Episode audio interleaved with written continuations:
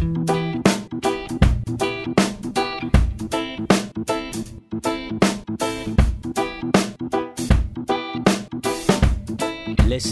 and viewers, are you ready for episode three of the Jedi's Invest move to Indonesia? Uh, it's great to be back. Some big shouts outs before we begin. Erin, E double R G to the B to the C in Guangzhou. Hope you're well, brother. Barry Hatcher, not the milk snatcher, I think in Portugal now. Christian, big shout out to you too in Bali. Uh, we're so close to each other now. When are we finally gonna see each other after so long? Keegan, arrow to Mr. Keegan, all the way now in Abu Dhabi, the UAE. Getting ready, I believe, tonight for your first um, Aquanaut event. DJ Mendoza or Medusa. I hope she doesn't turn you all to stone. That wouldn't be a very good disco. Alan Domenico, Mr. D, all the way in Malta. Looking forward to seeing you guys uh, when you come over here to Bali in December. What a Christmas present that is. Uh, Jan McDermott, my old accountant in Northwest England. So good to hear from you, Jan. Thanks for your comments. And I hope you're doing well there. Another true Red supporter. Mr. Clulo, Mark Kluloski, down in Thailand, I do believe, Mark. Um, great to hear from you too. And of course, the one and only Vonnie, hopefully sitting there in your hot tub or cold tub on your terrace in Zhuhai, sipping something um, other than water. Ron stretching for fitness. Um, how you doing, Ron? Thanks for your comments. Uh, the Mosquito Man in Jakarta and uh, Aaron. A big uh, shout out to you, to you and your family in Lijo. China. And finally, Nata Aka, the natty natty bad man, my new Sasak friend down the road in Kuta, all to be revealed later. There we go. The tissue is off the screen. How high quality we are here in the Indonesian studios of Kuta. Um, it's great to be back. My gosh, we have a full show today. So much to get through. I will go through as quick as I can. It's not going to be 15 minutes, but hey, you can pause it and come back uh, to us later. Um, before we begin and get into stuff, I do have to just make a small apology. Well, an apology to the International Mosquito Protection Society. Actually, I was searching for an image of this. There is actually one, and it's acton28.blog. My friend John Acton in uh, Dongguan, South China. John, well done for uh, you know sticking up for mosquitoes. I do apologise to everyone when that mosquito came along on the screen. Um, I don't know if I made full impact with it, but if I did, I do apologise.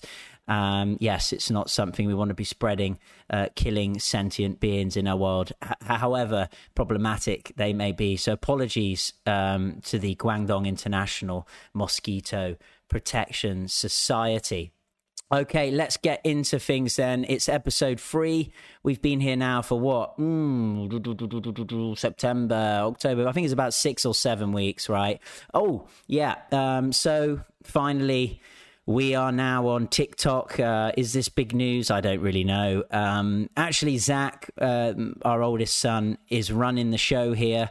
Please check us out if you're on TikTok, plop plop, Lombok, at Bradshaw Wildchilds, um, at Bradshaw Wildchilds. Um, for those who know us, you could probably tell that's quite a fitting name uh, four boys. I mean, what else can you do? So there you go. We're now on TikTok, and Zach is running the show there. So maybe some fun bits and bobs there if you're interested um, in uh, subscribing. I hate the word follow. Um, we are not sheep. Let's move on. The pick of stun. Well, this month or last month's picture, it's got to be this one for me. Um, it encompasses a hell of a lot of feelings. Uh, I don't know if I mentioned, but it's very hard in the last country we relocated from. Lovely as it is to actually just light a fire and and be a you know a real human being. Um, you can't beat lighting a fire, sitting around it, and just staring into the magical colors. Um, there's something primordial and beautiful about it. This is on a beach in Senggigi. We were lighting them every night, basically, um, right near our, our guest house room.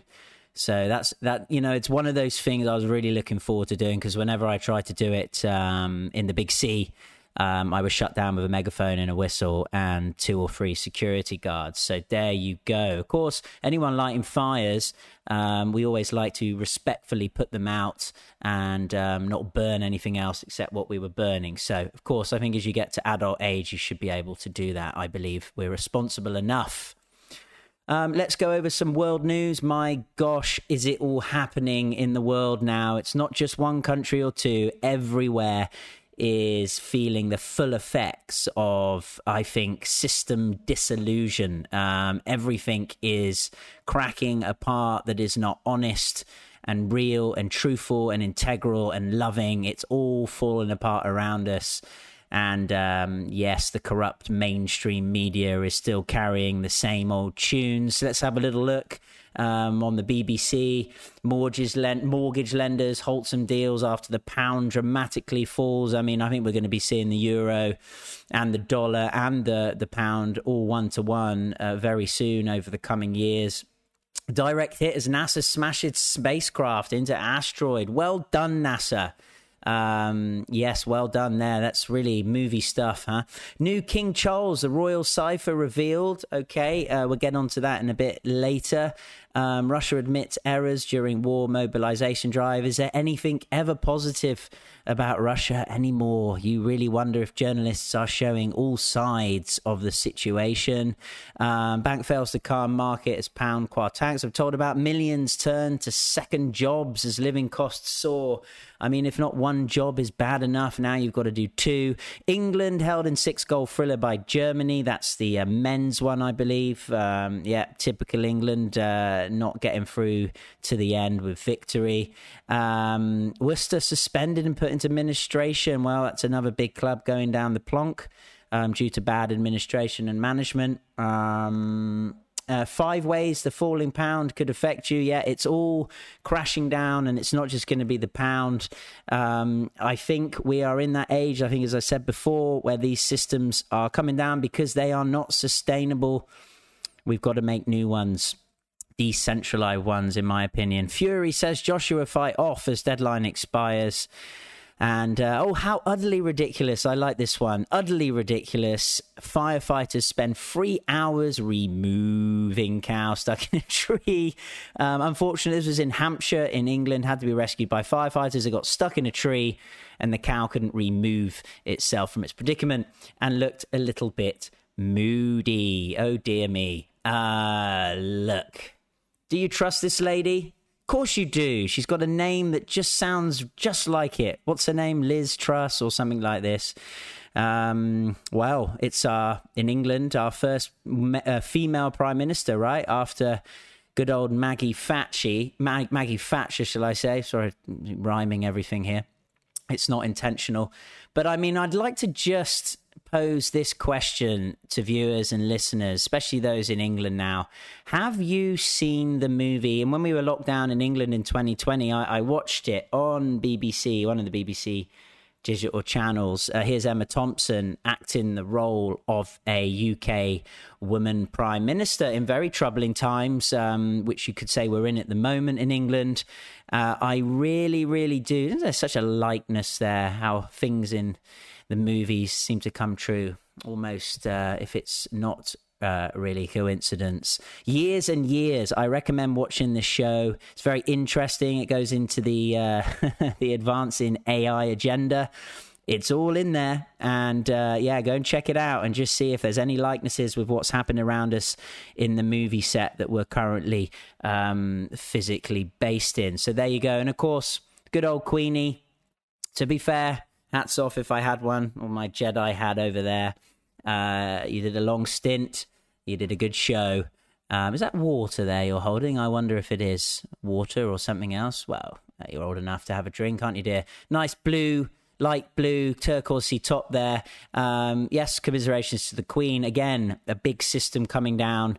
Um, I would believe uh, that. Uh, she's probably been dead, with all due respect, for quite some time. But this is the time that the media finally allows us to know what's going on. Well, just a little bit, of course. Uh, so let's move on from the world news. There's a time shot there. okay, let's start with the headlines then. Um, horrific as they may be. Uh, Let's start with the right, shall we? Um, so we left our lovely cat Marley in China. It was, I think, it would have cost us 12,000 US dollars to bring her over here, shall I say, smuggle her uh, over here. And uh, quite frankly, we also believe that maybe it's just not right. Queen Marley's never lived um, on the land. She's always been, well, 20 floors up or at least eight floors up in an apartment.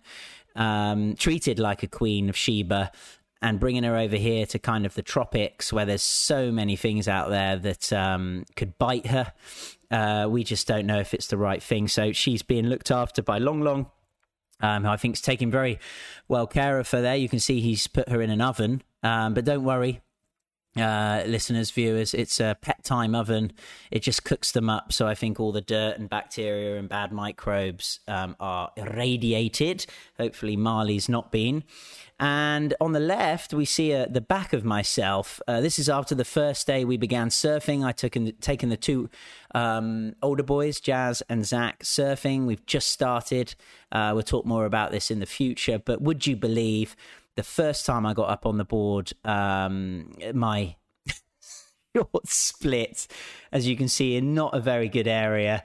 And so, yeah, that was quite funny. Of course, when I took the surfboard off to the beach when we finished a two hour session, I totally forgot, bent down to put the surfboard down, turned around and saw a load of people looking at me very strangely um, from under the, uh, the cover of a cafe. And I then had to quickly remember and I apologized and said it was a very um, big wave. But yes, yeah, surfing's underway. We're really enjoying it. And for all those surfers out there, the rush of getting up onto the board for the first time and being pushed by the natural motion of the wave is just, uh, well, it's undescribable, really, and highly addictive. So, a lot more hard, tough uh, knocks and learnings on the way to come, I'm sure, but the boys are really loving it. And um, I hope to get some good video footage, photos of that in the near future. Big date coming up for us. It's Kai's third birthday on the 27th of October. Finally, he loses the uh, stereotype of being in the uh, terrible twos, although, of course, I can't see it changing too quickly as he turns to three. But you never know. I'm praying every day. Good old Kai. Quite a tough one to handle, I must admit. So there's your headlines for you let's get stuck into all things what we've been doing over this past month since we last um, were uh, connecting with you. Uh, where have we been? Uh, well, this is Lombok, um, which hopefully you should be familiar with now. 35 miles to the east of Bali, Indonesia. And we are down here in Kuta. We're basing ourselves in Kuta. I'm uh, recording this from the same place I believe I recorded the last one in the Holiday Lombok uh, Resort Hotel. And what we decided to do this month is we thought we'd take a little look at the west of uh, Lombok here, up here, Mataram, which is the capital city uh, in uh, Lombok, the main city, and then we also went a little bit further up coast here on the on the west coast to a place called Senggigi. Senggigi. It's actually not on this map. I do apologize, but it's about there where my cursor is. It's about 15, 20 minutes north of Mataram, and so we'll get into that. So this is where we were. We were in the in the west of Lombok uh, for most of this month. Here, by the way, if you're wondering what this is, Big Crater, it's the second largest volcano in uh, in Indonesia. It's uh, known as Gunung Rinjani, uh, Rinjani volcano. And I have to say, it does look rather like a volcano on my leg. I do apologize if you're eating now. Uh, it won't be there for long. Uh, yes, I went to sleep um, on the floor and a red ant bit me and of course, I made the mistake of popping the red spot too early. It got infected. And uh, quite frankly, it's uh, rather disgusting. Uh, it's formed almost like a volcano. You see the arrow there. I've got my own Gunung Rinjani on my leg, and it's actually caused an abscess, like a big hole in the leg. But don't worry, Um, I'm not going anywhere. I've been on antibiotics and it's got much better. I won't bother getting my leg out and showing you or showing you again the next one. But just to be aware, this is what happens in the tropics if you don't watch those ants. Now, um, you may be aware it's caused. Inf- it's called infections. One of the um, the titles today, the word infection, and we have been going through about of infections. Uh, the boys, myself, we've had ear infections. Uh, we've had, uh, well, uh, can we call it deli belly? I suppose you can't. It's Lombok belly. Um, constant uh, squirtiness going out there. Imagine four kids. It just goes around and around, and you think you're done, and then another one gets it eye infections. Uh, we've also had as well. And of course, you just got to hold your hands up. There you go. And say, these are the plagues of making a big change, moving to a different place. Um, the body's just not used to all of the different types of bacteria, uh, microorganisms that are around here that you can't see, but do get into your orifices. Um, so it's very normal. You just got to get through it. And uh, hopefully, after six months, definitely a year, the body would have created the shields, the immunity for all of these things. Um, like the locals here, they don't tend to get these things um, because they're used to it. Their bodies uh, are immune to it, they've got their defenses to it. So it's been a tough month in terms of that. But um, if you look, you know, big picture stuff, this does happen, happens to all of us. So we have been going through quite a few infections. Luckily, I'm the only one with a volcano on my leg. Right, we did go fishing in the end. I remember telling you about this last time. Uh, we ended up not going, and uh, finally we did go fishing in uh, a place called Gerupuk uh, to the east of Kuta. There's Captain Jafar, not from Aladdin, may I say. And would you believe, after five minutes dad caught an octopus. Um, not that I'm a huge fan of octopus. Meanwhile, my wife, being Japanese, did like to gobble most of that up. Mm, we cooked it in a in a local restaurant there. Um, yeah, you can see Zach doesn't look too keen on it either. So yeah, that was fun. Uh, Miwa caught some. Zach caught one. It was poisonous. We had to put it back. Uh, it was a good first uh, induction for us into the world of fishing. So good fun there, and obviously catching something's always nice too. Even though uh, I'm not a huge octopus fan. Right, let's get into the most important stuff. We have a beer debacle. Um, as it's predominantly Muslim uh, here in uh, Lombok, and generally everything is great. There is one thing that clearly isn't, and that's the tax that they put on to beer. Yes, you can access it, you can buy it. Bintang is a well-known uh, pils and lager. It's it's very nice. Um, cold, ten o'clock in the morning. Sorry, uh, uh, five o'clock, beer o'clock, right? Five or seven o'clock, five to six o'clock, beer o'clock. Um, but they do cost a hefty lot. Um, for a big 620 mil, you're looking at about 50,000 uh, rupees, which is about what 22, 23 RMB, maybe three pounds uh, for a beer. So this can really hit into your budget if you're going out and you're having a few of them, which you know Miwa and myself would do, uh, have one or two, as they say. Uh, but luckily, my German friend Dan uh, put me onto a distributor for this Anchor beer. Uh, another uh, famous beer brand here. You don't see much of it in the restaurants, um, but I've got hold of the uh, distributor up in Praya, a city about 20 minutes north of here, and they deliver Tuesdays and Saturdays to around the town. And you can get one of these 500 ml, just under a pint, for about 20,000. So you're looking at about 10 RMB, uh, which is what about one pound 20. So that's a little bit better. Please don't think I'm drinking beer all the time, of course. I have four children. I have to look after myself. But sometimes in an evening, especially on the weekends, as I say to me, well, it's nice to have some cold ones in the fridge and not feel like you're paying through the roof for them. So there is always, where there's a will, there's a way. Hey, we've got the Anchor beer. There you go. But special promo out there for Bintang and Anchor. They are both very nice. It's just uh, the Anchor straight from the distributor is a little bit nicer on the wallet. Okay, let's look. Ron the Snake Man. Um, this is a guy originally from Leicester, I believe. Nice chap. Been living in Bali a long time. Um, I don't know what you call an expert in snakes. Should we call him a snakeologist? Um, let me know. Tell me what it is. Uh, I suppose I could Google it. That's probably what you're saying, but I can't because I'm needing to talk to you and get this done in 15 minutes. um, so the snake patrolman Ron, he came. It was an event through the school here, um, open to the local community. So we went along. This is a um, uh, a place in uh, it's the Novotel, a lovely hotel here. Uh, really, um, you know, they've done a great job in making it look very local style. They've got a lot of clay pots there sticking out of the wall for nice artistic effect. But Ron came and did a talk about the snake life um, the insect life, the critter life, the dangerous life that lurks potentially around us living in Lombok. So it was a good education for us. Um, interesting point, actually, that there's a lot more snakes seemingly in Bali, um, dangerous ones as well, um, and a lot more diverse species sets than there are in Lombok, which is great. I wonder if it's got anything to do with the um, with the line that goes between uh, Bali and uh, Lombok, where things, fauna, flora and fauna and animal species just change dramatically. It's called the um, I can't believe this, the Walter line, or something. Deary me, I forgot in my old age and non-infinite wisdom. But Ron did a good talk. There were some snakes that were brought down, not his, um, but for some people in a local village, I believe, which was good.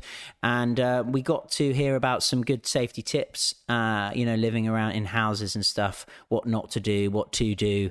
Um, I'll give you the big, biggest conclusion. If you see a snake, viewers, listeners, um, just stay away from the snake. Uh, easier said than done. Most people try and get near and poke around, and they cause problems. That does cause problems. Uh, Max had a great time. Uh, he was holding loads of snakes. This is a, a, a bearded a lizard. Um, beautiful little thing. He was absolutely loving it. And uh, I had to do it. I held the big yellow uh, python um, my gosh, what a massive thing that is. So heavy, just full of absolute muscle. Uh, but that was great. It was a great day. And we got to meet some other families too, uh, which is all about a bit of networking. We moved then up to Senggigi. Remember, I was telling you up above the main city, Mataram, on the west coast of Lombok. It's about two hour drive. So we took a taxi up. This was the first place we stayed in for the first night, but um, it just wasn't big enough for all of our clan, our troop um, and some of the other rooms weren't available. So um, we looked elsewhere. Very nice family though running that show. I can't remember the name. Family Guest House, I think it was.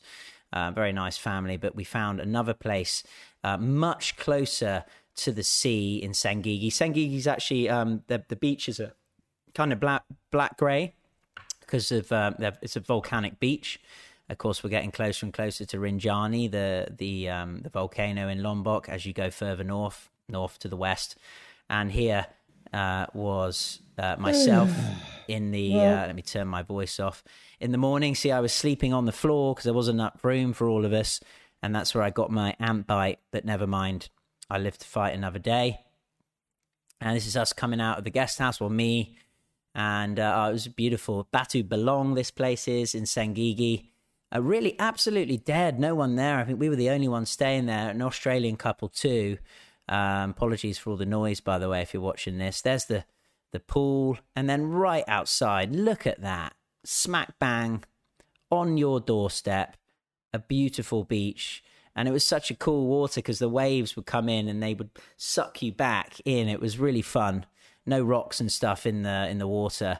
Uh, just uh, and there was where we had the fires right here every night under this tree, and there were some really nice restaurants, local restaurants. We met um, some really cool uh, expats and locals there, and they did this amazing barbecued. Um, what's the fish? Mahi mahi, just beautiful. It's like so meaty, you know, just oh, just beautiful, juicy with their kind of sambery chili sauce, garlic. Absolutely lovely to die for. So that was uh, our new guest house that we stayed at, and again, we just had wonderful sunsets. And uh, there's a sun going down there. You can kind of see Rinjani in the background here, yeah. Some days it was clearer than others, but there is the big uh, Rinjani volcano to be climbed one day. One day. Maybe you'll do it with me, or you'll do it for me. and there's uh, the fires that we were doing every day. And the boys would go and get the wood and we'd snap it up and they'd help to light it because my little tripod strategy there to make the fire start quickly. Um, there you go, free bit of uh, info there for you. Start a fire, put it up like that. I'm sure you know anyway. Big swings on the beaches. Uh, there's all four of us, five of us, shall we? And the Jasper, Zach, and Kai, and Max, yeah, wonderful times, everyone. Wonderful times. It's just really nice to have a new environment. Um, super exciting. Okay, let's get into the bureaucracy of the world. I'll try not to bore you. We finally got our Kartu izin tinggal terbatas. Kartu izin tinggal terbatas. Sorry if I fudged that one to any Bahasa Indonesia speakers out there. We finally got our KITAS, which stands for exactly what I've just said a limited stay permit card. It allows us to live here. Two years for us. Every year you have to renew um, for the kids. We have to renew every two years. Um, so we have finally have our KITAS through our investment company uh, here, which we'll talk a lot more about in the future. But this is it. I was looking for like, um, uh, you know, a picture of the Prime Minister, Jokowi, uh, you know, maybe some beautiful picture of a sunset, you know, and put it in your passport and it's something to cherish. But no, all I got, all we got was a blue circular um, stamp with an A on it and ETAS online which means it's all online now. So you don't even get a beautiful sticker. I guess at least they didn't take up a page. I remember in China, I had to change my passport so much because every year you get a visa stuck on um, and it would take up a whole page of your passport. So we finally got that. It took a lot longer because remember they said I was Irish and the computer system had trouble changing it. But we finally got it on time. Well, not on time, but we finally got it after what? What was that? Six weeks. Um, and that allowed us to then go and get SIM cards and buy phones and actually feel like we could get connected into the information mainstream. Right. so uh, my agent told me the day before we had to go to Mataram to the immigration office to pick up our kitas, our passports, to get that lovely blue stamp uh, from immigration. That, of course, because this is um, mostly Muslim here, as I mentioned earlier, uh, they don't. It's rude to show lots of skin, to go in with shorts, flip flops, and things like this. So I was told this, and I didn't, of course, pack anything. Um, I could have packed my trousers. So I then wondered. It made me think. Last time I was in that immigration, I don't think I mentioned this. I saw a lot of foreign men, or bule as they're called here, coming in with sarongs like this man around their waist. I suppose kind of a bit kitsch, you know. Maybe it's a fashion people going on holiday, they kind of think, let's, uh, you know, let's uh, mix it up a little bit. But what I realized was it's exactly this. Um, if you don't have trousers, put something on like this. You can't wear shorts because you're showing your legs. So I was in a right problem because I had nothing on uh, of that kind. So I thought maybe using the bed sheet uh, in the hotel, and then luckily rummaging through um, my baggage, I'd managed to keep my Alibabas. I got these in, I don't know, India, Thailand, like over 10 years ago. And there you see, they covered up my legs beautifully. There's my bum bag, perfect for any father of children when you're keeping things with no pockets there. You got no pockets, bum bag. I'm bringing it back into fashion. But I, I well, it's not a bum bag, is it? It's kind of a waist bag for me. I don't carry it on the back. Otherwise, um, it could be easily pickpocketed. I did have to go in with flip flops, but I used all the four boys in front of me um, to cause a smoke screen so they didn't look down at my feet. Um, and so we finally got in and uh, we were able to get those kitasses finally. And this is uh, the boys, everyone had to have photos taken. Miwa there, very friendly immigration officers. Um, Kai there doing his modeling and here's Max signing his uh, document. You can see the kind of an M there, M kind of blurred into A. Uh, I had to help him out a few times, but he was insistent that he would write his own name, however long it would take. Uh, so there you go. Now, as we came out of the immigration, guess what we went into? Just at the time that we came out, you just couldn't have timed it more perfectly. This was a mass demonstration going on. Remember, Mataram is the uh, capital of uh, Lombok. So if you've got a beef with the government, you're going to go there. And this immigration place is where the government offices are. Um, and so you can see people up here on a on a truck with big PA speakers, um, and they were protesting. Uh, there were lots of guard police officers uh, with um, with weapons. So we had two scooters, and this was where we needed to go. So it was a little bit um, annoying, frustrating, and annoying. I mean, I'm all up for free speech, and um, you know, people go into the government with their qualms, absolutely. But uh, how did we get out of this? I think we went up the wrong way, which was um, quieter. And actually, the people in, they led us through the bollards. Um, they didn't want, obviously, foreigners nosing around too much into things, I guess. And so, uh, oh look, I've got a video. Let's uh, let's put the video on here. So these were protests, listeners, viewers, for petrol.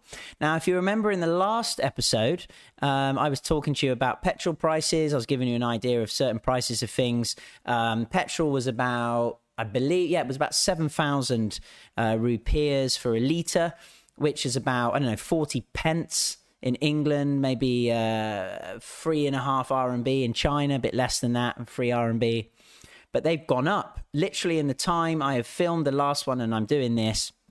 Um, they've gone up and they've gone up the day we were in immigration uh, from seven all the way up to 10,000 per litre. So, you know, you're, you're, you're talking there nearly, if it was seven and it's gone up three, um, you're talking nearly 50%, say 40% um, price rise in petrol. That's going to hurt a lot of people.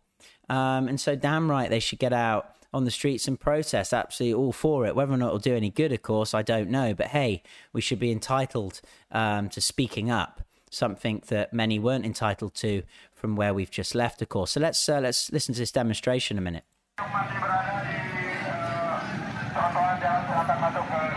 Petrol protest.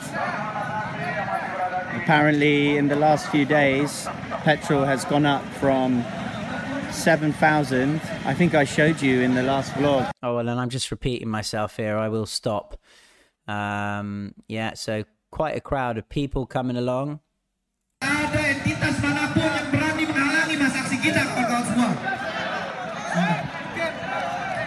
Bismillahirrahmanirrahim.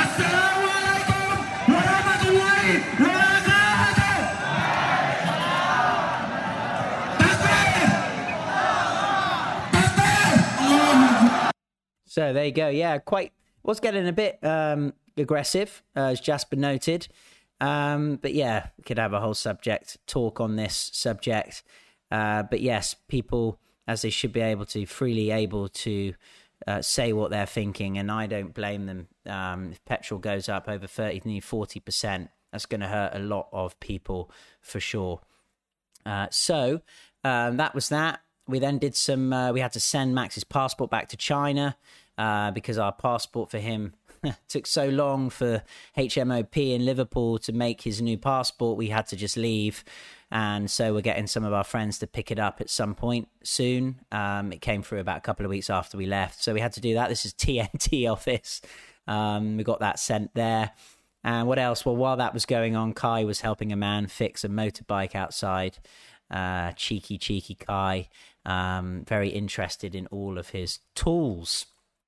There you go. There's the petrol. So Pertamina, the main brand here.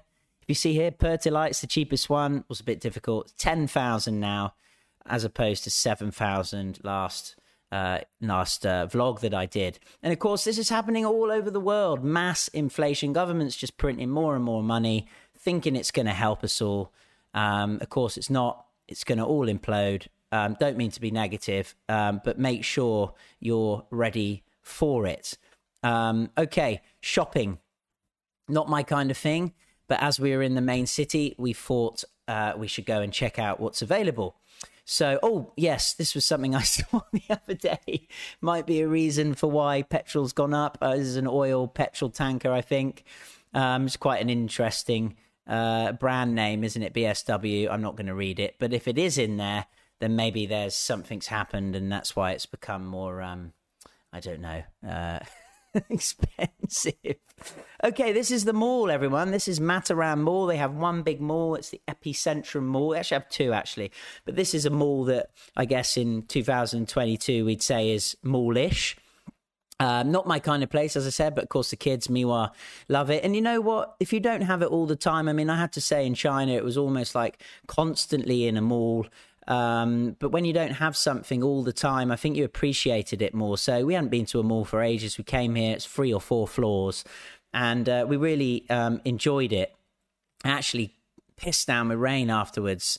Um, we couldn't get to the bank on time. We had to get these plastic hoods, and it was really cold rain. So we had to wait here for longer than we thought. Um, but as we were in the mall, check this out. Um, absolute classic. I was filming uh, for the vlog uh, to go up. I was going up the escalators, and just look what happens here. and that's Max. Oh yeah, that was a uh, Max. We were buying phones. We got some Samsung phones. That's another debacle here. To bring in a phone from outside, you have to pay tax on it, and it just makes a lot more sense to get new phones. Unfortunately, Apple is uh, majorly expensive here, um, so we've gone to Android, um, which is really moving any computer over, as you know, can be taxing. I still actually keep my Samsung in the box and turn it on when I need to get a message or something. I'm still using my iPhone 6, old school. I'm happy with 3G, but nobody else is. So at some point, step by step, I will move over. But Miwa is loving her Samsung A23. I got a cheaper one, A13. Anyway, blah, blah, blah. Um, let's check this video out. Watch this. Um, by the way, just here to set the scene, Miwa and the boys are here looking at the teddy bear, and I'm going up the escalator. Epicentrum Mall Mataram. It's like being back in China. And there they are. There's Max punching the. Oh, Max, you can't. Don't punch the teddy bear. Zach, caught on camera. British louts. now, I'm going to pause this video and you might be wondering why, but I have been told by my lovely wife, Miwa, to not show this next bit. All I'm going to say is it's not right that the children were showing violent behavior towards a teddy bear. Even if there was someone in a teddy bear, that's not right. Um, very loutish. So they're in big trouble for this, especially Zach, of course, the ringleader, um, should be modeling something better than that. I'm going to take this off then now and not show you what happened next, but just show you. Um, yes, what happened afterwards? Here we go, Zach wandering off. Uh, well, I've caught this on camera. Sin bin. so Zach was s- certainly given the one over by his mother, which I totally agree. And uh, they were all sin binned after that. Kids, if you're watching this, do not hit teddy bears. Right, off the shopping and onto this. Check this out, everyone. This is an Indonesian bus stop. Well, shall I say, Lombok bus stop. Look at this. You go up a ramp to sit down, to then come down the ramp to go into the bus. Now, I was thinking the buses, and I don't see many of them, I have to say, would be maybe have a high door. So that's why you have to go up the ramp and then you step off here into the bus, but they don't. And maybe I'm wrong. Maybe they are some. It doesn't look new, this bus stop. But I just think that's really quite unique. Uh, bus stop with um, ramps. There you go. Makes things fun, right? Especially if you've got your bicycle. So there you go. A Lombok bus stop. I'm sure you haven't seen that before. If you had, don't bother letting me know. Right. Hospital visits.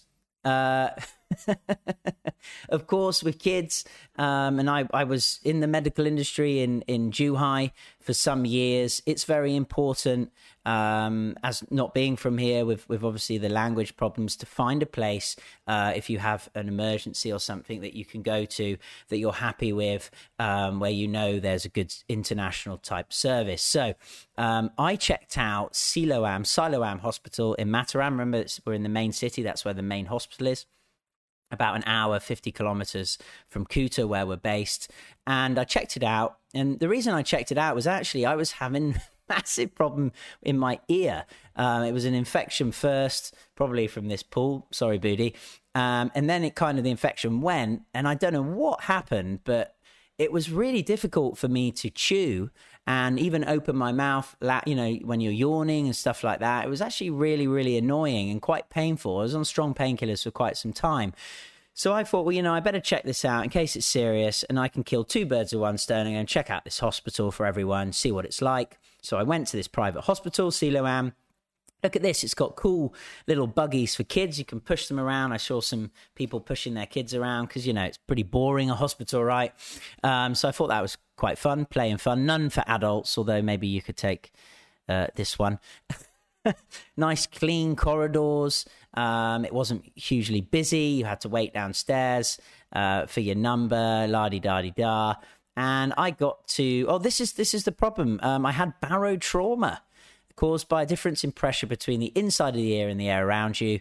The eustachian tube, which is here uh, in red uh, does not open. Swelling or fluid buildup in the air around the tube can make it not open. So I, I can only imagine when I came in on the flight, I remember from um, Kuala Lumpur with everyone to Lombok, I had massive pain in this ear, and the pressure change, the gradient must have shut my eustachian tube. And I tell you, I would not wish this one on anybody. Um, you had to take anti-congestants and painkillers. It takes a long time. Literally, from the last time I did this vlog to last week I had it, um, and finally it is gone. Ah, ah, I can move my mouth around with no problems. I bet some of you are laughing out loud, thinking, Chris, uh, what a shame or trauma that he wouldn't be able to speak. Well, I was able to speak. I just wasn't able to yawn um, or chew sandwiches very well or pizza. Mm. Anyway, barotrauma, quite a, a, common thing for people who travel in the air, but a lot of them come from scuba diving too when you go down and the pressure changes as you go deeper into the water. Well, this was the doctor uh, that came um, from one of the hospitals, and he was really useful. He shoved this endoscope or something in my ear, and there you can see my eardrum gosh, this is a real medical show today, isn't it? I do apologize for Rinjani earlier on. There's my ear. Um, a little bit red, of course, on the right one. And there's the uh, doctor who was happy to charge me a load of money. No, sorry, he was uh, very nice indeed. And of course, on the back of that, I had been researching it um, anyone out there who's relocating, uh, who is an expat now in, in a country not where they're from, you have to have, uh, well, you don't have to have it, but it, you're stupid if you don't, um, some health insurance. The best one we found was um, actually UK company originally, Prudential. Always listening, always understanding. Oh, I'll let you know if that's the case next year if we go to renew. Um, they were very kind. They came out and met me in Senggigi, went through the plans, and this was about under about about nearly $2,000 for the year to cover all of us for major inju- in, injuries, airlifts to hospitals, things like this, coming off motorbikes um, and stuff like that. So, really essential. And we're now all covered um, in case anything major happens. Uh, touch wood, of course, it doesn't. Right. Well, we also had some challenges along the way. Um, I remember we took Kai, Miwa, myself, Kai, and Max in to buy phones and the back wheel blew out. Um, quite dangerous, actually. I had to leave Miwa and the two kids on a roadside. But luckily in Indonesia, because motorbikes are just ubiquitous, um, there's always guys like this lovely chap able to help fix my bike. Now, I went there, the bike, the tire was totally flat, it totally gone. It was actually dangerous, really, to drive to this place on it. He took the tube out, found out where the uh, the puncture was, put a pin in it, got a bit of rubber out, stuck rubber down, and patched it up basically. And I mean, within about 10 minutes, it was all done. Here's a video. What a guy. And actually, full circle, this is the immigration place and the, and the road where the process were, um, you know, a week before I think that was happening. So I was able to uh, get the Wi Fi still from here and send Miwa a message to let her know that I was coming to get her soon, her knight in shining armor.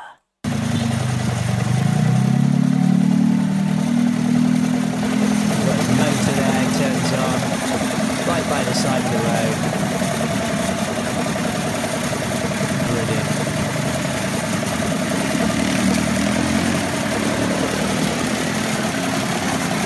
There he's finding out where the, the air bubbles to find where the puncture is.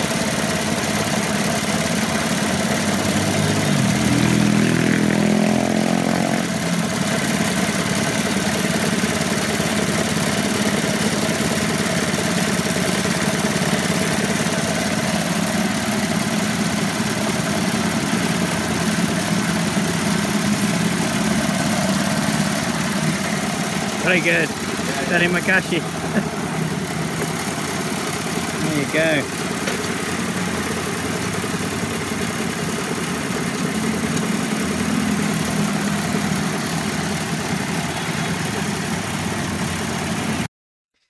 Brilliant. I mean, that's exactly what you need when your tire goes out. I don't even know how much it would cost in England if that happened. Um, but this guy saved our day, and we managed to get to the bank appointment opening company and personal accounts, which of course we could do when we finally got that KITAS um, to access money and things like that. But this guy charged me, wait for it, 10,000 rupees for this life saving service, which is under 5 RMB. You're talking 60, 70, uh, 60, 70p listeners. Um, incredible.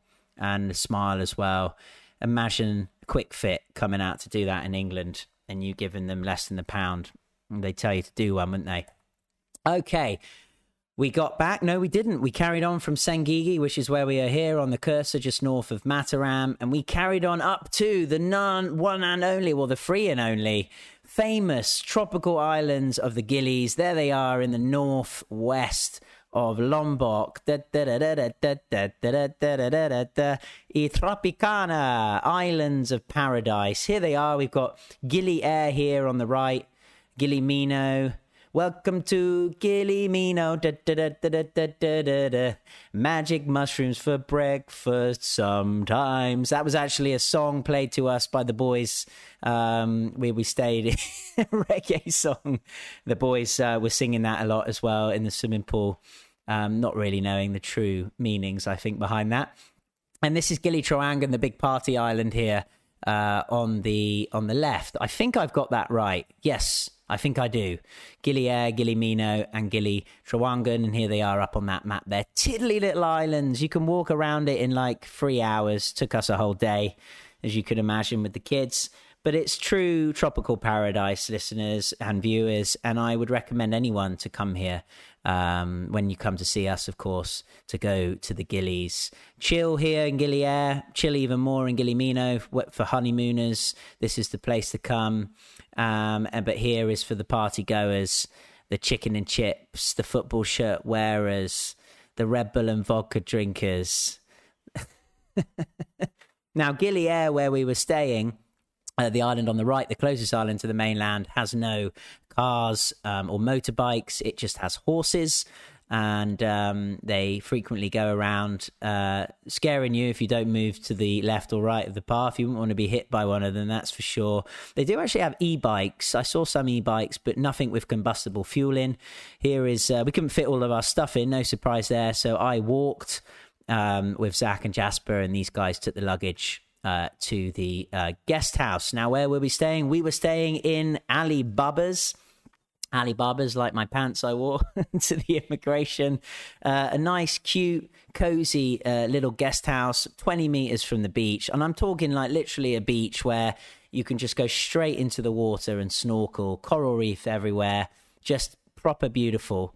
Um, and the boys there um, Guran and Aloha was super nice, super friendly with with the boys through the week. We played lots of ball in the pool, and uh, it was great fun. The breakfasts were also included as well. They had great chocolate pancakes. Uh, we were having what cheese omelets, and they had a plate of fruit in the morning. Super super nice. Alibaba Gili Air. Um, big shout out to them. Thanks for having us. We definitely go back there. And anyone going there, check Alibaba out on booking.com or wherever you check out your places. Um, we took some boats. This was a glass bottom boat. Uh, we were. This was a, a, boat trip we we did. We went snorkeling to see turtles, and did we indeed see the turtles? This was uh, Gili T, Gili Trawangan. Um, a lot of them uh, hang around there. It's an absolute must to see the turtles. Uh, it's just incredible, yeah. Just floating under the water, right coming up right to you. I mean, I will say you shouldn't touch them. Really, just observing them um, I, I, think is uh, respectful enough. And Kai, of course, the youngest, couldn't go underwater. He doesn't know how to go underwater yet with the goggles. But as I was holding him, this one turtle came right up to us, um, incredible, and stuck his head out of the water and opened his mouth, almost as if he was saying, you know, hey, welcome to T. Do you have any food for me? Uh, so that was that was really super. And uh, here's some uh, the famous statues underwater as well, which we got to see as well. I snorkeled down to. Um, yeah, there's actually not a big story to these. A group of foreigners, apparently a foreign entity, put these down about five or six years ago. So nothing ancient from uh, aliens or anything like that. So yeah, don't get too interested. But again, wonderfully beautiful and cool. Uh, in the evening, as the sun was setting, I told you it's an island of horses. Uh, we uh, we got on some horses. The boys loved it, especially Max. And um, yeah, the sun went down. And again, another beautiful day in Gili Air. There's me holding uh, Kai up there. Yeah, again, man, these are the moments. These are the moments. If you're thinking about making moves, this is what you can get. Um, and it's just, it's hard with the kids, you know, four kids, um, not much downtime, even on a relaxing island. There's always something going on here with kids, whether they're ill or needing this or needing that, uh, or fallen over, or, oh, why's he got that and I don't have that? But, you know, these are the special moments I know, and the boys are looking back on this. One of the reasons I'm doing this is they will remember this, and um, we'll all remember this and I just know, you know, I have no regrets because I won't be saying, "Oh, I worked, you know, my ass off." So I could take put my kids in university and give them a good life. But hey, while I was working my ass off, was I actually spending any time with them? So I know this is what it's for. It's magical. It's special. Um, and that photo really encapsulates that for me. Yeah. Right. Here's a quick picture of Jazzy B on the horse. Now, I wanted the man to let go. he said probably best not to. He might bolt off, um, and Jasper might bolt off the back.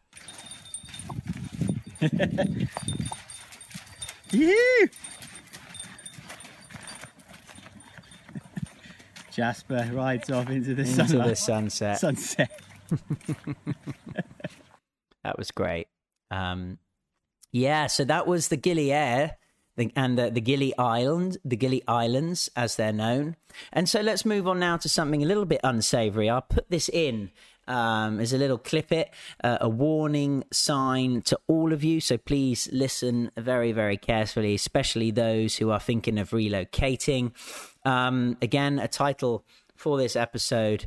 Uh, one of them was shipping sarongs. Well, I kind of got the idea for sarongs, wrongs, shipping wrongs and there were certainly a shipping wrong. I'm put my hand up, part, put my hands up, partly to do with this. I chose this company.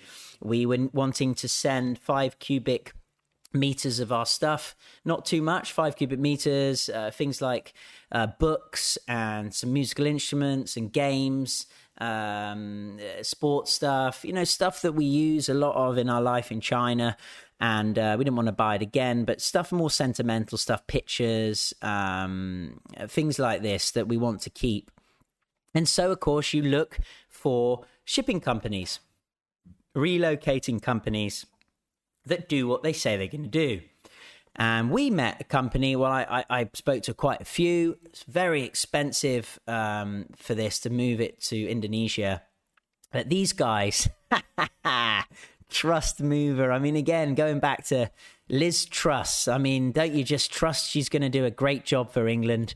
Well, I trusted that Trust Mover was going to do a great job for us, moving our boxes. Here they are um, in the middle. This is our home in China before we left. And uh, this is their QR code. If you've got WeChat and you're in China now, I can tell you one thing. I do not want to bore you with the detail, okay? This is meant to be a positive vlog podcast. But listen to this. Do not use this company. If you're in China now, they're Shanghai based, and you get a call from them or a WeChat message, or you see an advertisement saying they can do this and they can do that, they may be the cheapest quote. Um, but I'm telling you, they do not do what they say they're going to do. And I've had loads of problems. Our shipping now is in Jakarta. It actually came a lot quicker than they said it was going to which for us, we actually wanted it to take longer because we still don't have a home. Yeah, we're still in a guest house. Um, but absolutely no communication. The minute you sign the deal, you send the money over, they come and pack it up. To be fair, the guys who came, um, they did a good job packing it all up. Uh, but then after that, no communication, total problems. I had to pay more shipping fees when it got to Jakarta. I've had to pay uh, a penalty fee because the manifest that they're responsible for wasn't correct. They said it was this much, but it actually was this much when it got to Jakarta. Um, and just no communication. They don't reply to emails, to the WeChat group. It's just, it's the worst. Yeah. It's the low, the lowest form of service I think you could possibly give. So do not trust these people. Do not go with them. Go with someone a little bit more expensive. And I always find someone who's already used the company um, that you know have done what they say they can do is best. Uh, so I will tell you now: do not go with trust movers. Just remember this: trust no one, especially trust movers. um, and what else was I going to say? Yeah, so we will see when we finally get these to Lombok. I've got to pay for it to get to Lombok as well, which um, I wasn't told about and wasn't agreed. Um, and so, yeah, not happy with this company. But there you go. As I said, I chose them. Um, so it's my fault in the end. But generally, you know, I had conversations with them. I asked them all these questions.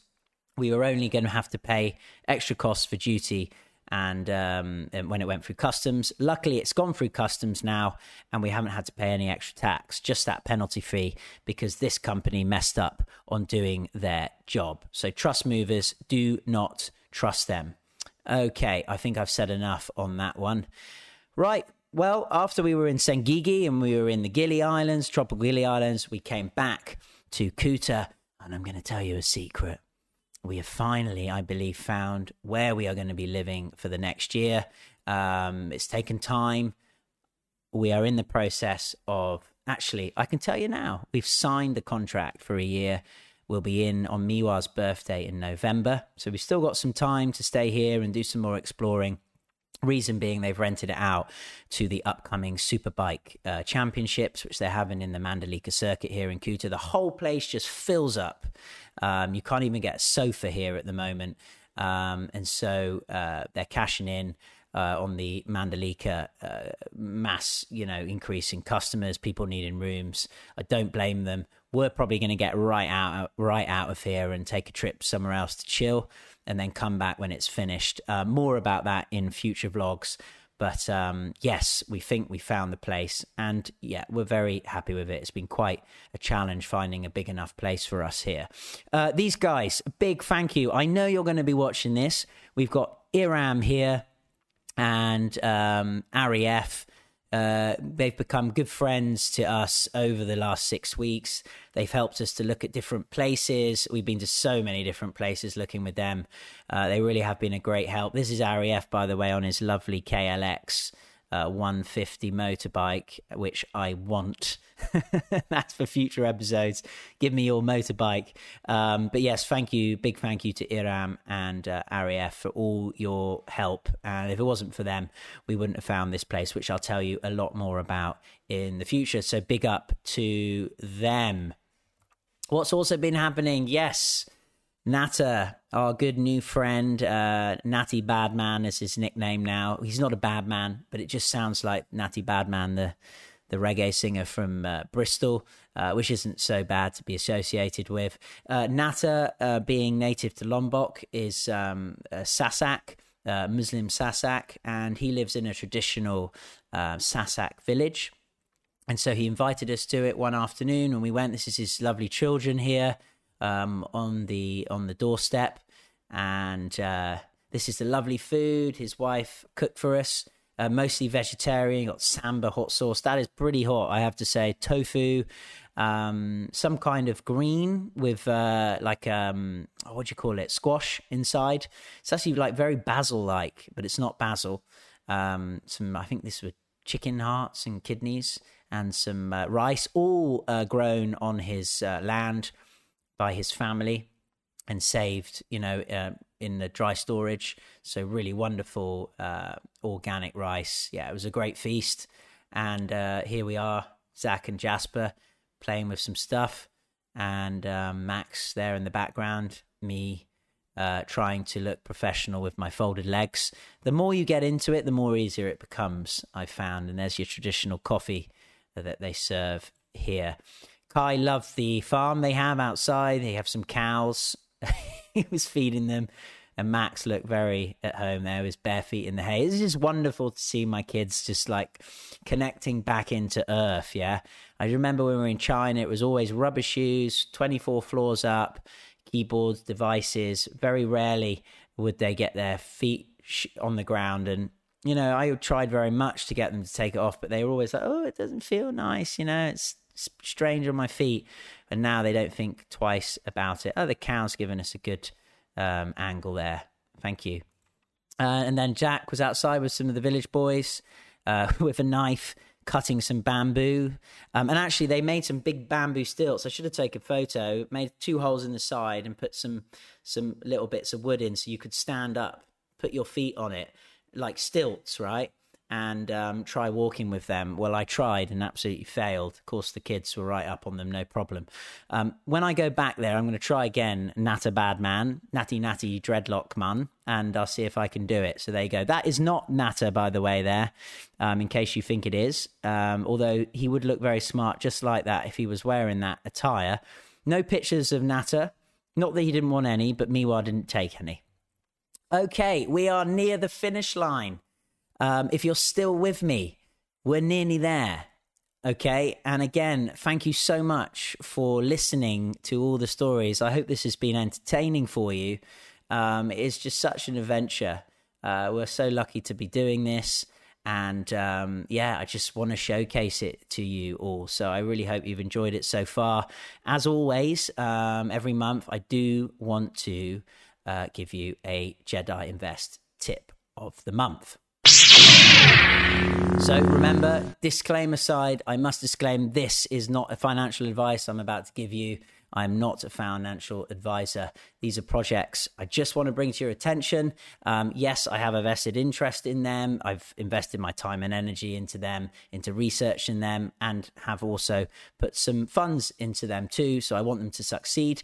I don't make any commission just recognition um, that I've passed something onto your awareness that I think is, uh, as I say, positively uplifting for our planet. Um, it's doing a good thing. And with the challenges we've got coming ahead, I think these help. So, what is it today? What is it this month that we're looking at? We are looking at this Brazil potash. Okay. And here is a column of potash. Now, Brazil uh, Potash is a fertilizer company engaged in the extraction of potash, this stuff you see here in the Amazon region. And Brazil is the second largest consumer of potash in the world. Now, don't get all, oh my gosh, this is they're taking all the trees down, you know, like these uh, companies are doing in uh, in the rainforest. Maybe they say what's well, like a football field a day. It's really bad, so cattle can uh, ranch on it. Yeah, for the burgeoning meat eaters that we have around our world. Uh, it's nothing like that. Just hear me out. First, let's understand exactly what potash is. Uh, potash where does it come? Well, to keep up with the food demands uh, for 7.5 billion people, modern farmers require fertilizers, of course, for food, good crop yields year in, year out. It's estimated about half of the world's food supply is grown with fertilizers. Did you know that? So, fertilizers are very, very important, even more so in the supply chain issues that we are starting to see happening and are going to start to see more of in the coming years. Fertilizers are made up from three basic elements nitrogen, phosphorus, and potassium. So, potash um, is the term used for a family of potassium based compounds. So, potassium is actually named after potash, potassium, right? It was originally made by burning wood to ash. You can get it from from the fires, which I'll come back to in a minute. So today, potash is mined from ancient dried up seabeds. Um, most of these deposits you can see um, here actually in this video are deep underground. Um, instead of sending miners down like they used to to shovel it out, they use water now. Now I have to just bring up this video. Um, if you go to YouTube, I subscribe to this guy, uh, Veritasium. Um, Zach thinks he looks like Elon Musk, but he does a great video on uh, potash Really interesting. If you got kids, well worth watching. These pools help support half the million, half the people on Earth. Um, I'm not going to tell you anything else. They look bizarre, don't they? Where are they in the world? What do they actually do? Um, and potash is a big, well, it is um, the whole deal uh, for this. So please watch this. It's really interesting um, with your kids as well. Um, they really enjoyed it too. Uh, my kids miners drill down into the into the deposits okay and they blast it with water they then pump out the solution evaporate the water off which leaves this potash um, you can see here um, this dried potash in columns this person's holding This is a much safer process, this water process, since miners don't have to risk life and limb going underground. Um, it has extra added benefits of being ecologically friendly as well. The byproduct of potash production is table salt, the white stuff you put on your food, and the table salt can be placed back into earth, into the earth to backfill the mined areas of the mine. Now, this is what this tagline from the company says from earth to earth. Potash extracted from underground is transformed into fertilizer and returned to the earth to enrich the soil. There you go. We got this sustainability thing going, yeah?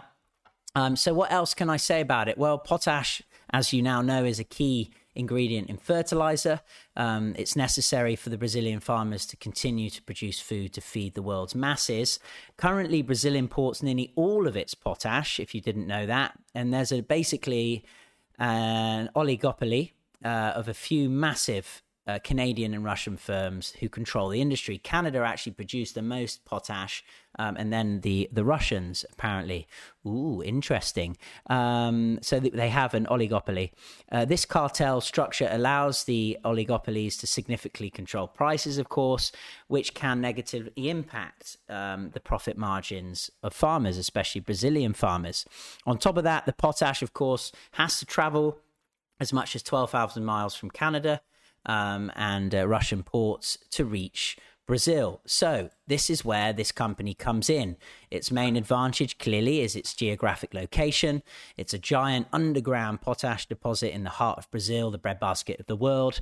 This property has an estimated 34 year mine life. It means it can supply the booming nation of Brazil with rich fertilizer for decades to come. To understand the size and scope of the deal, at full capacity, it could fulfill up to 20% of Brazil's potash needs. And here, the circle X marks the spot where Brazil Potash, the company, will load its potash into giant um, barges. So, we've got this canal here. This well, it's not canal. This massive river. So once loaded onto the barges, the potash can be easily transported downstream, and it can be shipped throughout the country. Super cool. Now, to bring something else to the table here, uh, which I thought made it really an interesting company to get involved with, China's domestic demand for pork has made it the global leader in hog production. They just eat pork all the time in China. There's pigs everywhere. And a staple for farm raised hogs, of course, is crushed soya bean. What do you need um, to make that soya bean nice and big and viable?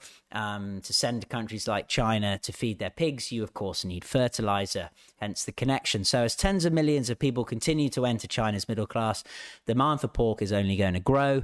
China will look to Brazil to help meet the demand. Now, it's so important that China's CITIC Group Bank met up with Brazilian officials and the Brazil potash team to fund and build out this potash mine. Bears repeating, seeing the Brazil potash mine come online in its best interests, uh, certainly for CITIC Group and for the government in China, as it enables Brazil to keep cranking out crops like soybean. So it also, just to finish, if you're thinking about the um, the uh, effects of this mining in the Amazon, it does embrace ESG the economic, the social, and the governance aspects and effects of this. It's addressing the concerns of indigenous and local communities living near the mine as well um, as ESG investors by aligning its projects with their interests. This is still in an IPO state um, before uh, initial public offering. Now is the time to get involved if you are interested, check out www.brazilpotash.com. If you don't do anything else, please check out that YouTube video from Veritasium. Um, he does great science videos, really interesting both for adults and for kids. So well done for him too. Okay. Oh, to finish, the boys got so inspired by that video, you may be too, that they tried to make their own potash.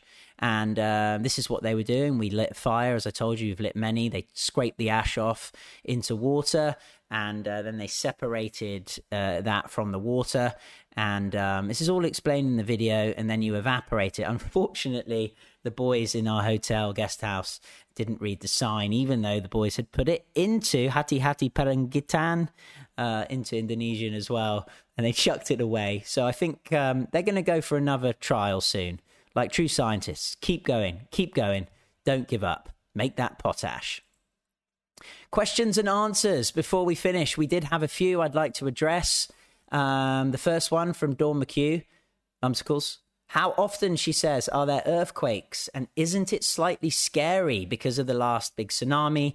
Um, well, Dawn, I think probably the last big one you're um, referring to is the one in 2004. Yeah, the big earthquake. Um, the epicenter was to the west of Banda Aceh, up towards near Jakarta. Of course, that caused massive tsunamis um, throughout the region. Uh, how often are earthquakes? Let's look address. Uh, let's address that. Apparently, the coordinator for earthquake and tsunami mitigation of the Meteorology, Climatology, and Geophysics Agency, the BMKG, Daryono says Indonesia experiences about 5.1, 5.818 earthquakes per year. It's the most any part of the world. Um, so there you go, 5.818 earthquakes per year. We experienced it, of course, on Zach's birthday. I showed you in the last vlog. I told you about it, which was a few seconds. Hopefully, when we experience other shudders, they won't be as bad as they were back in 2004. I think that was 9.2 on the Richter scale. Absolutely massive. By the way, here's a little fact for you: if you're at your pub with your mates and you want to see like you seem like you're clever, Qatar uh, in the Middle East is considered a country least likely to experience cyclones, droughts, big floods, and earthquakes. So the question would be: which country in the world? Has the least cyclones, droughts, big floods, and earthquakes? And the answer apparently is Qatar. So there you go. No earthquakes upcoming in the World Cup, I guess. Uh, thanks for that uh, question. Keep them coming in. Lastly, Zenon Pagliero, good old Zenon, who I believe is maybe in Germany now. Hope everything's going well, dude. Um, you said, could you talk a little about the tech infrastructure in Indonesia? I'm planning to move back to Asia at one point, and that's a place that crossed my mind. Okay, great question. And how stars align I love it. Sometimes the minute you ask me that question or I saw it on YouTube, thanks so much for putting it on there, Zenon. Really appreciate it. I'm sure other people are thinking about it as well. I was sent a uh, message from my mate Christian, shouted out to you in earlier this episode, that he was at a, an event in Bali, in Nusa Dua. And this was the event he was at. Um, basically uh, the largest in Southeast Asia web free conference and expo.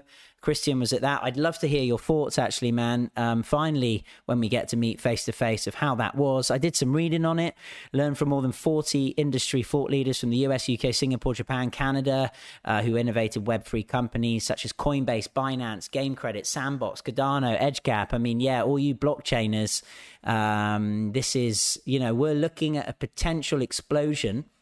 Um, a good explosion in this kind of uh, technology, and Indonesia is wanting to place itself then as the digital energy of Asia, as it says here, unleashing Indonesia's potential as Asia's Web3 investment destination. If you're in to all things computer coding, software, Web3, blockchain, crypto, get over here now. And there you go, mate. Check it out www.nxcs or shall I say nxcsummit.com. Have a read of that, and uh, hey, maybe when they do the next one, you can come on. You can come on over. Door always, of course, welcome for you, my friend. All right, we finish with a quote of inspiration.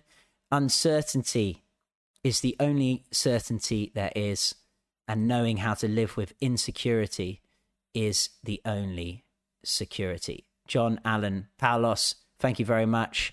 I resonate with that, as I'm sure some of you out there do too. Um, I hope you've enjoyed this. I packed a lot in. I don't know how long it's taken. I hope it's under an hour. I apologize if it isn't. Thank you for staying with me to the end. Any questions, comments, please put them down underneath the video or email us at info at jedisinvest.com. Um, as always, join the wave, be of service, make that change.